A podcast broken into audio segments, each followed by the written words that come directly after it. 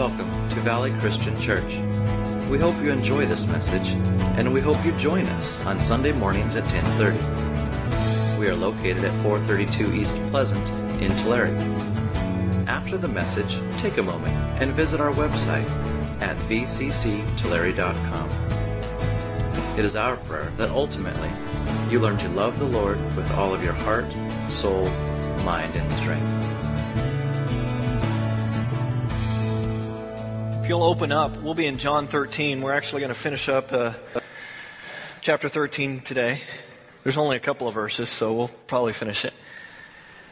But as we've been studying the, the life of John and just what he means so much to the Lord and, and all that's been going on, the last couple of weeks we've been talking about how John has been with the disciples. And Jesus has, uh, at, at, what we call the Last Supper, because, you know, it's named that after a famous uh, painting that was done, and they call it the Last Supper. But literally, he's spending some final hours, some final time with the disciples at this point.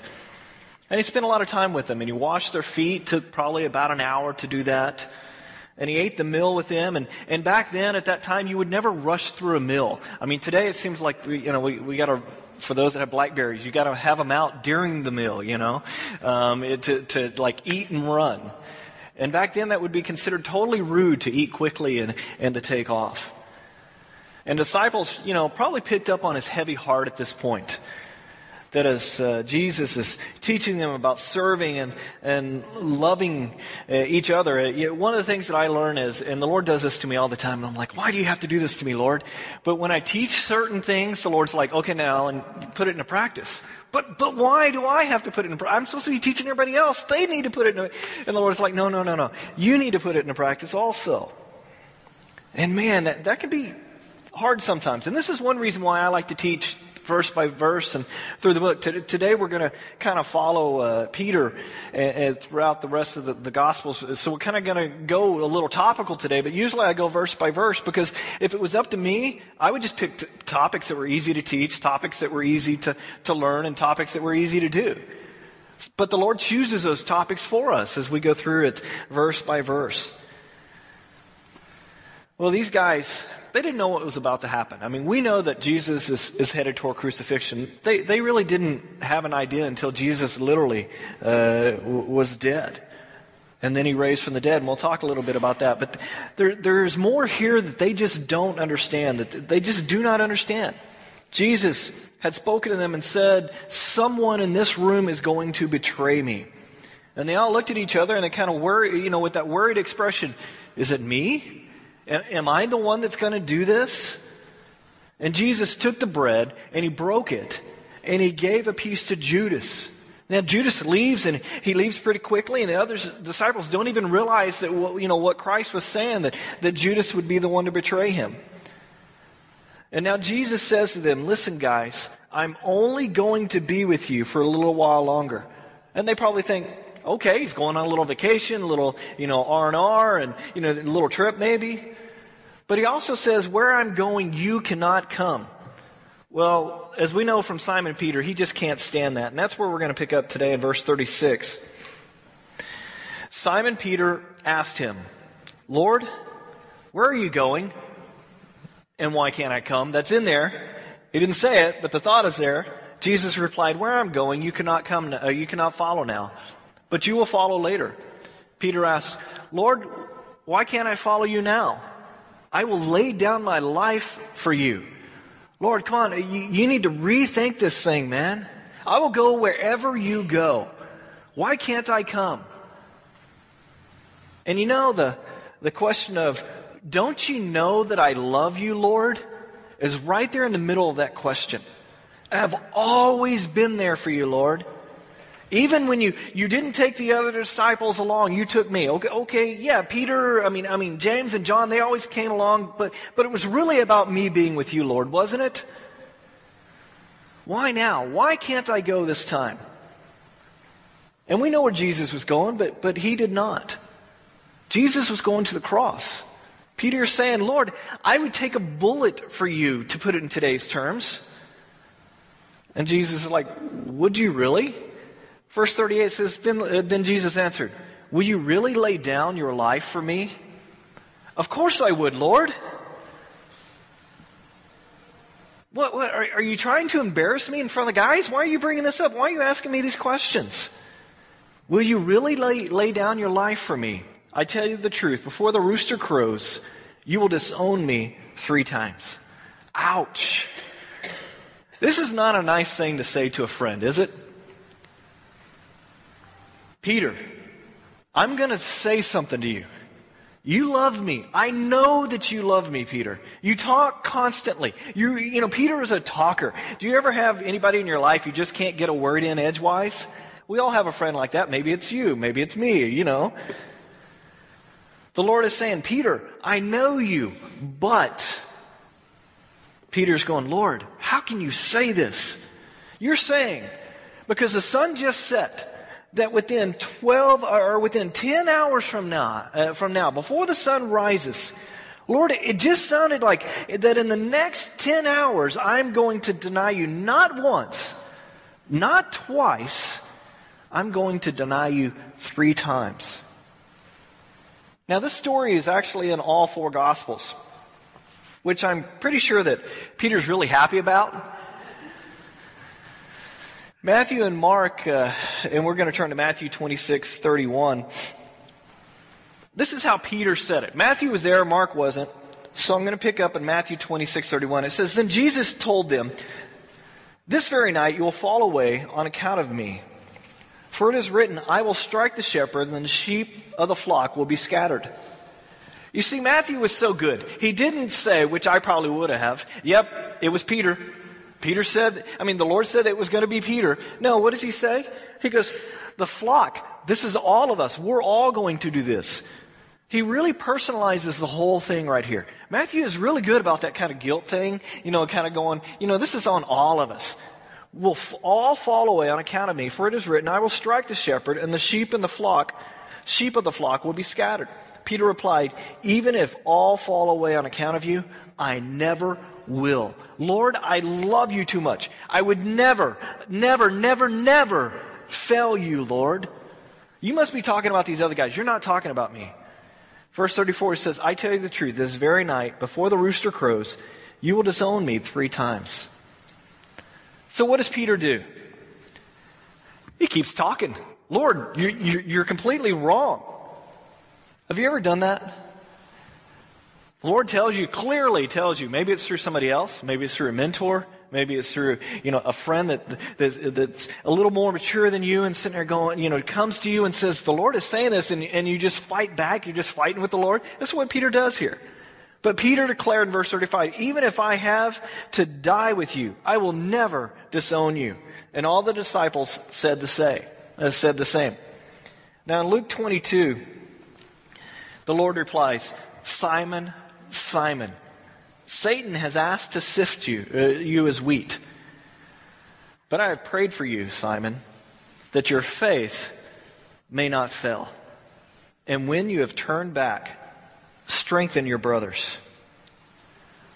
What if the Lord said to you, what if Jesus looked you right in the eye and said, Ricardo, Satan has asked for you. Or Donna, Satan has asked for you to sift you as wheat. Now, you put your name in there, it gets really personal, doesn't it? Look at this. He says, Simon, Simon, hey, hey, Simon, quit talking for a minute. Shh. Listen to me. Satan has asked for you. There's strategy in play here. This isn't about how much you love me. There's a strategy, in, you know, in play here, bud. It is more than about how much you love me. Something more than, you know, it's more than about your strength. Something more than just about your ability. Something more than you're the rock, Simon. You're strong. You're macho. I mean, he's a, fisher, a fisherman. He had strong beliefs. He didn't hold back. When he had something to say, he said it. This isn't about you walking with me for three years. Simon, you don't get it. Be quiet.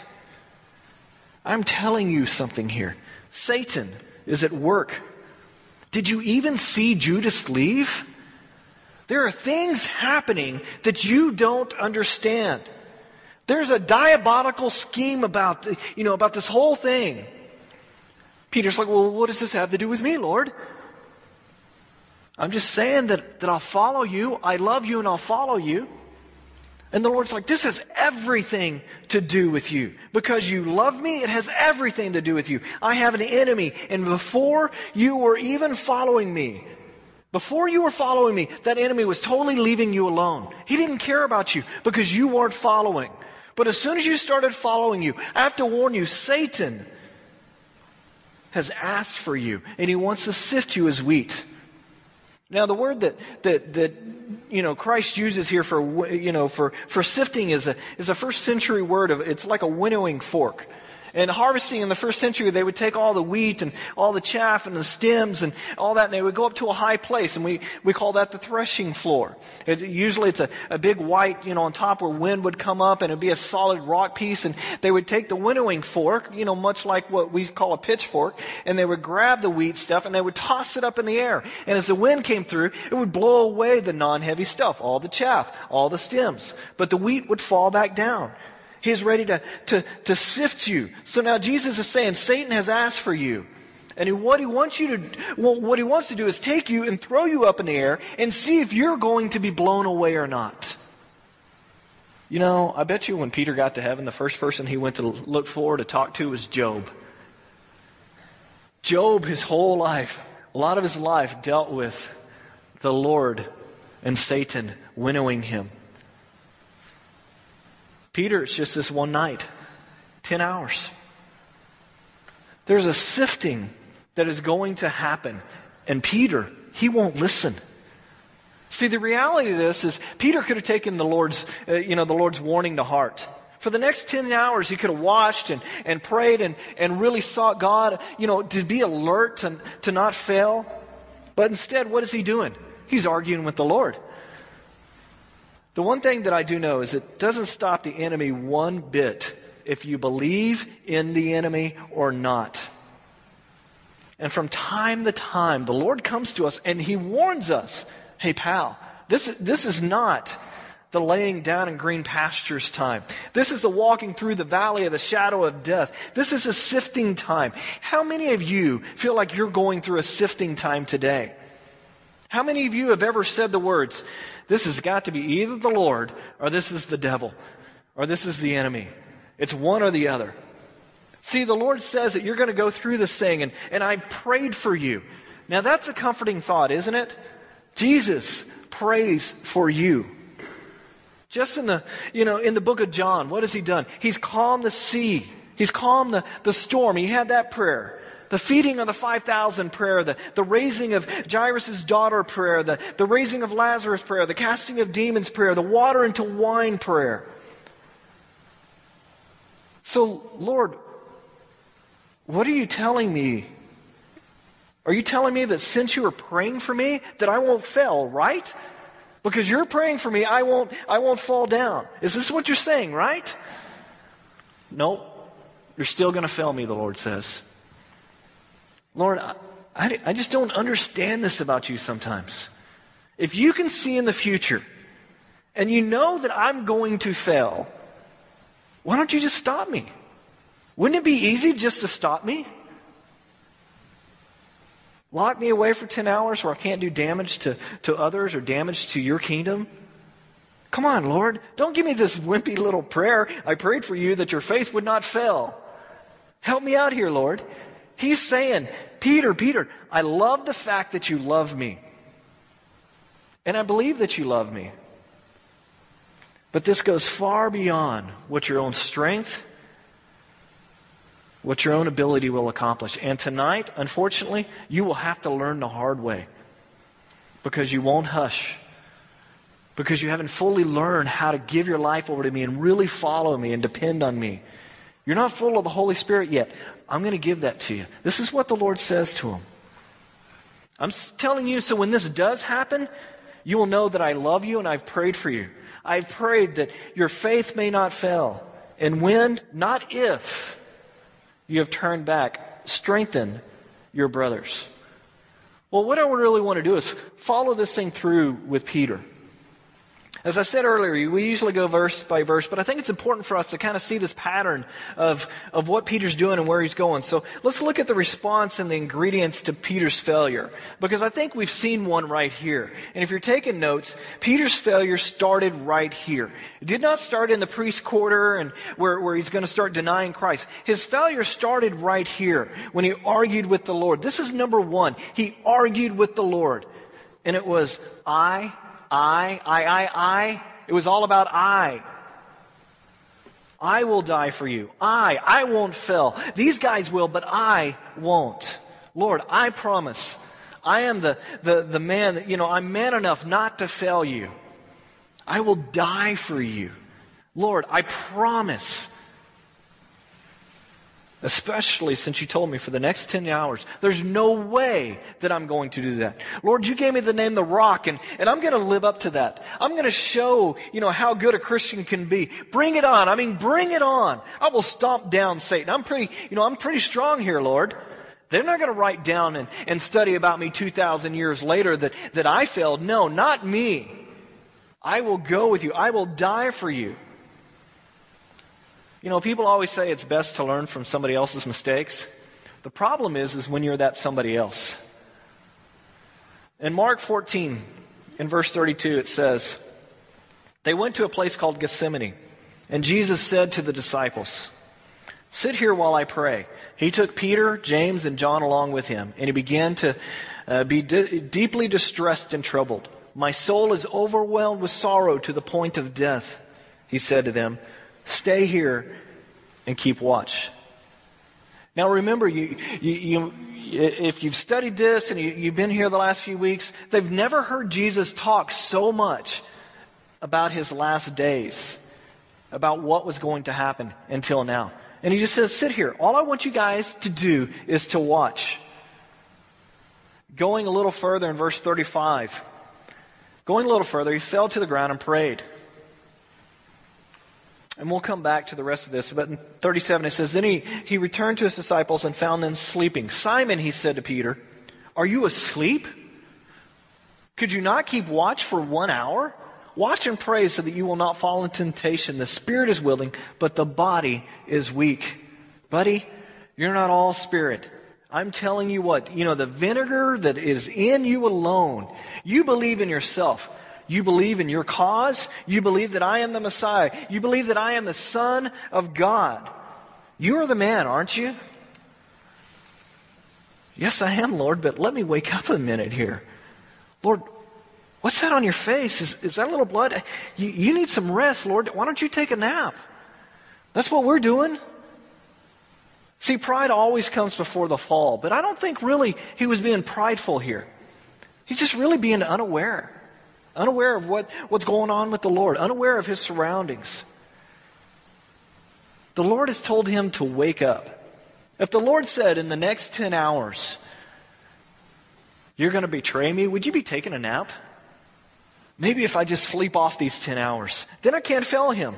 You know, some of us are, are like this. Stress is, you know, hits us and we automatically just go into that cave. I'll just avoid it. If I can just avoid it, then it won't happen, right? Life can just keep going. I'm just going to protect myself. See, Peter's both. He protects himself, but he also lashes out, and we'll see this later. But, you know, but remember, there's more in play here than just Peter and his love for the Lord. The sifting has already began. Satan has asked for him. Have you ever felt unsettled and then had people pray and, and that, that unsettledness that, that it just lifts away? And you're kind of like, what was that? That is Satan trying to sift you. So you have to ask yourself do you believe the enemy has a strategy? Or do you even realize that there is an enemy? You have said, I'm friends with Jesus. You have said, I believe in the cross. You have said, because I'm friends, you know, because I'm friends with Jesus, I'm going to go to heaven. Do you think the enemy is just going to go, oh, shoot, we lost another one.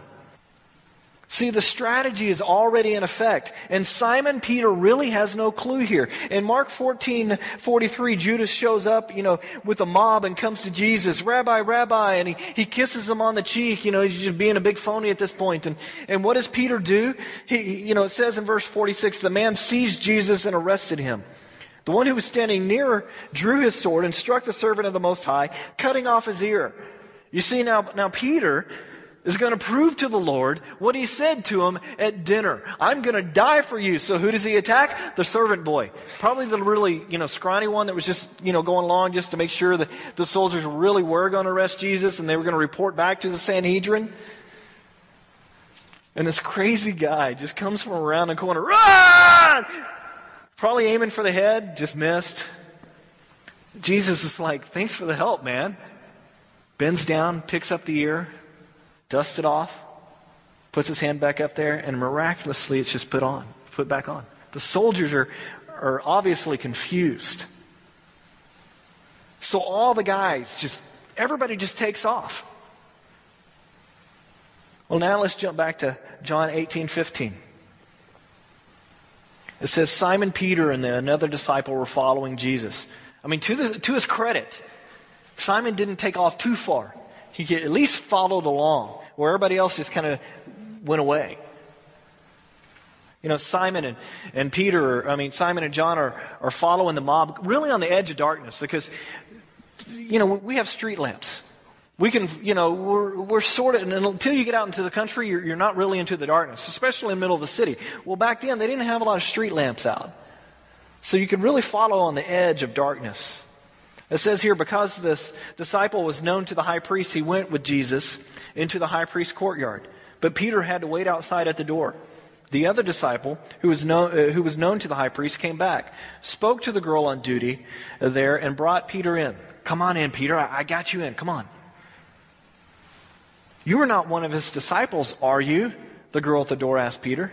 And Peter doesn't even think.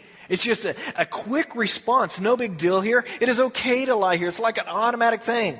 The enemy, of course, would not attack through a small servant girl in a door. This is no, no way that this, you know, totally backdoored him. This isn't fair. The girl goes, Aren't you? And his reply is what? I'm not. And the way the scriptures are written, it seems like Simon doesn't even realize what he's done. It happens so fast.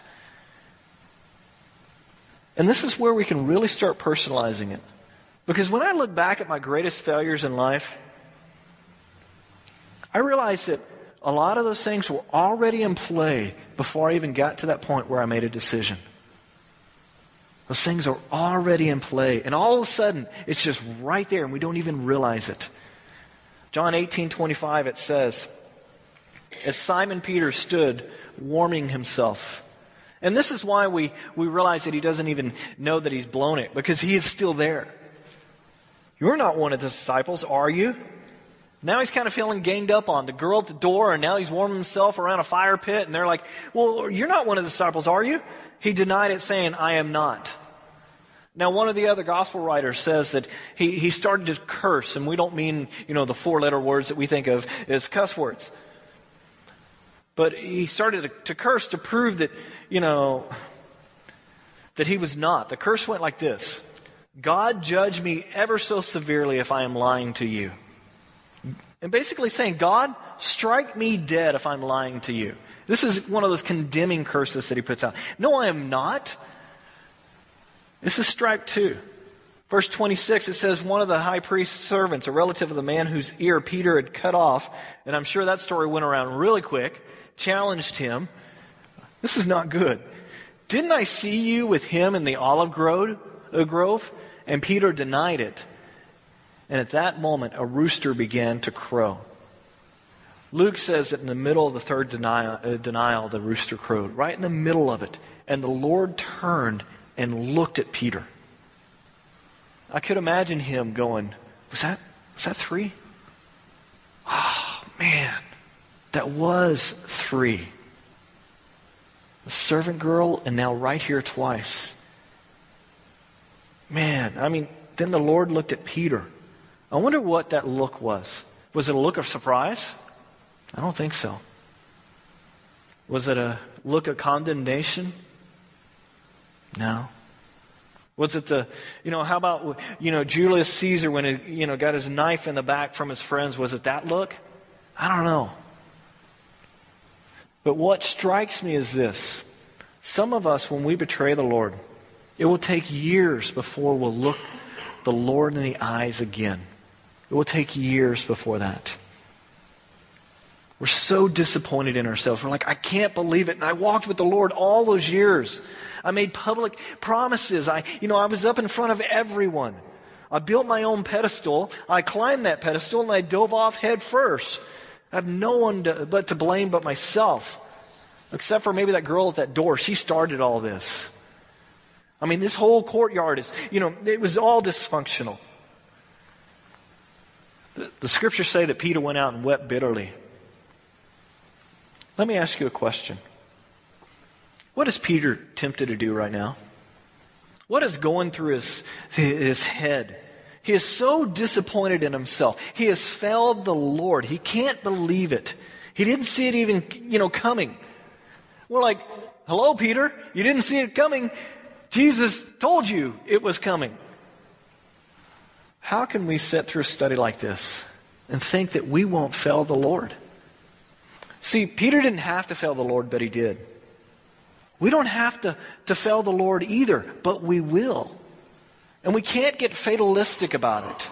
Oh, well, I, I guess I'm going to fail anyway, so I guess it's no big deal. So, Lord, uh, you know, you'll just have to get used to it. No, uh uh-uh. uh No way.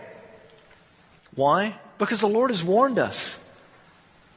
You know, if you didn't want Him to try to, or, or not to work on this, he wouldn't have warned them. We don't have to fail like this because we can depend on the Lord more. They had the scriptures.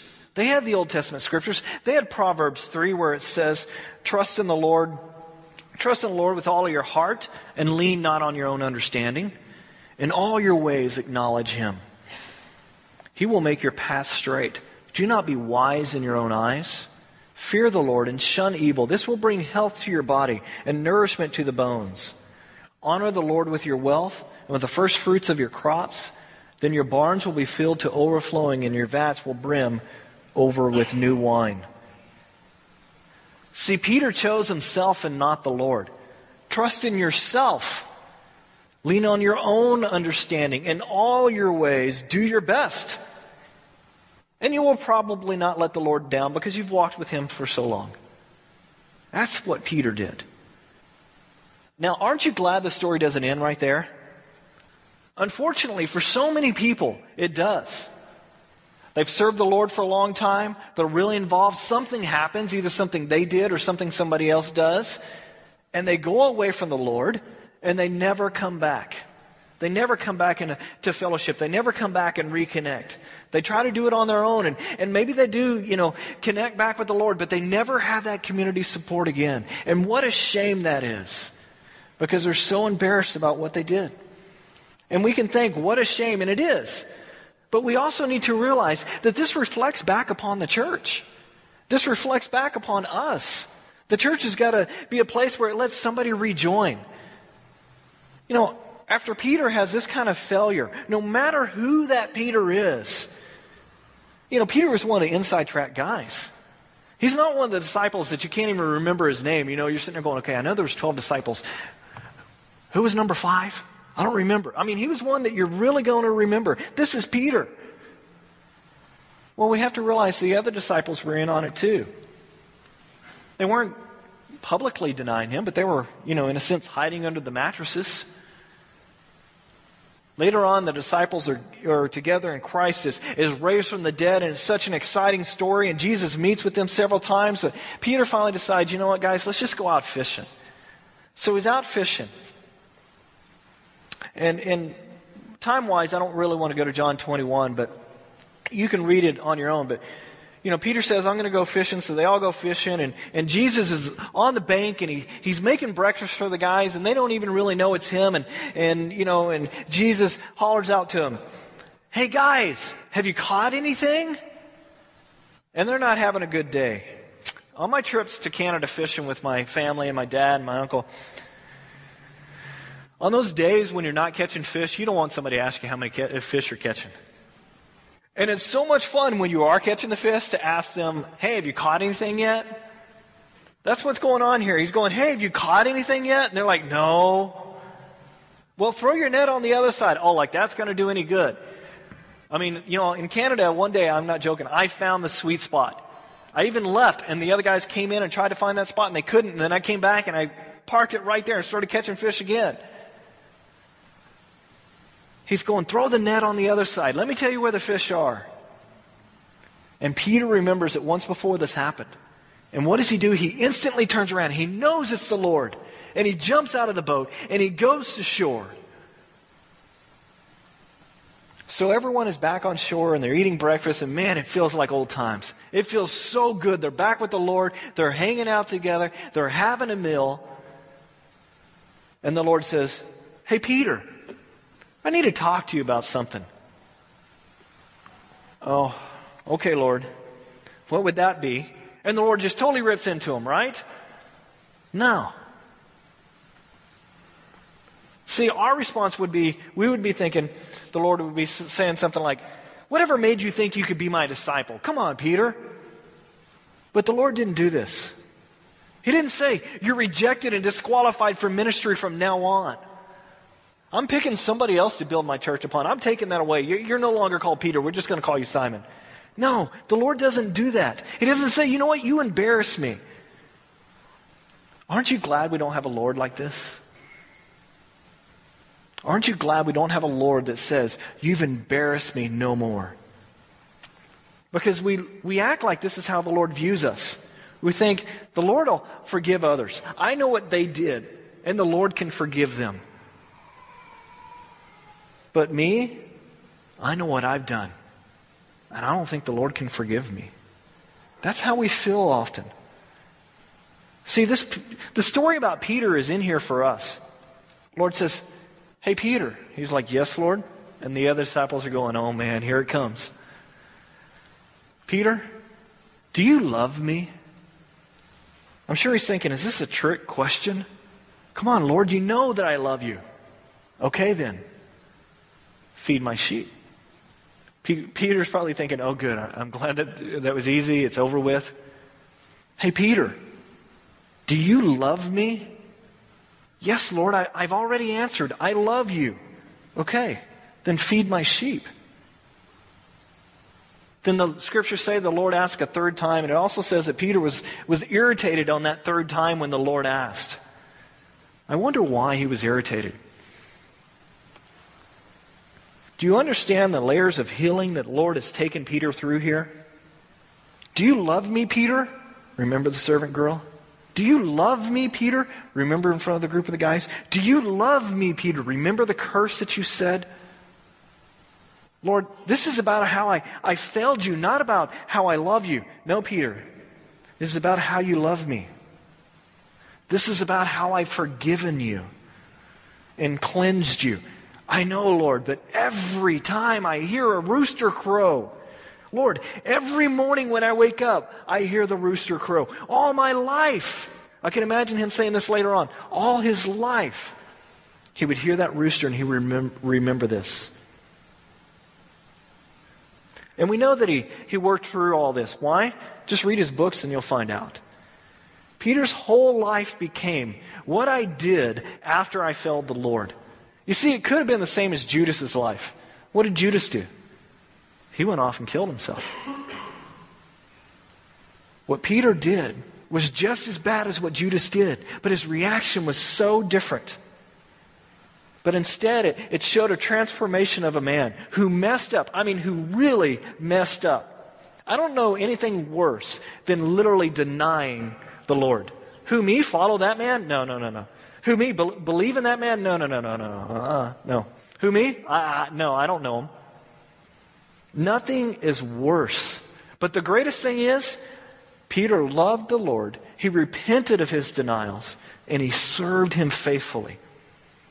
This is one of the greatest stories, I think, that is in the Bible about the disciples. Until you start to understand that almost every one of Jesus' followers did this. They denied him in some way. And so many of them came back to him. And that is our really our key to our relationship with the Lord. When you mess up, you need to come back.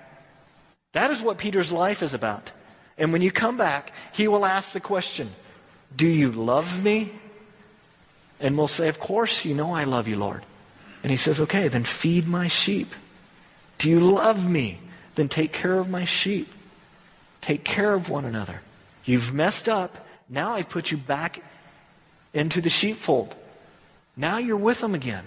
That is the greatest thing about the Lord. If there's anything that we could, could learn about the Lord, if there's anything that we could ever remember, remember that you can always come back to Him, no matter what you've done in this life. Now, the best thing to do is avoid those things in your life. But we know that we're full of sin. It doesn't give us an excuse to go out and sin. But the best thing is to mature ourselves to the point where we're doing less and less of that. And we recognize it so much quicker. Imagine if Peter would have recognized, I just denied the Lord and came back sooner than what he did. For you today, do you need to come back to the Lord? That's a question only you can answer. Not your husband, not your wife, not your children, not your parents. Only you can answer that question. And if your answer is yes, then go back to the Lord. Talk to me, talk to one of the elders, talk to a mature brother or sister in the Lord, but come back to the Lord because He accepts you, because He loves you. That song that Cass sang at the very end, Oh, how He loves me. Oh, how He loves me. It's a beautiful thing. Let's pray. Lord, I pray for those today out there that are that are thinking, I just need to get back to the Lord. I don't know how to do it. I don't know where to go, where to turn to.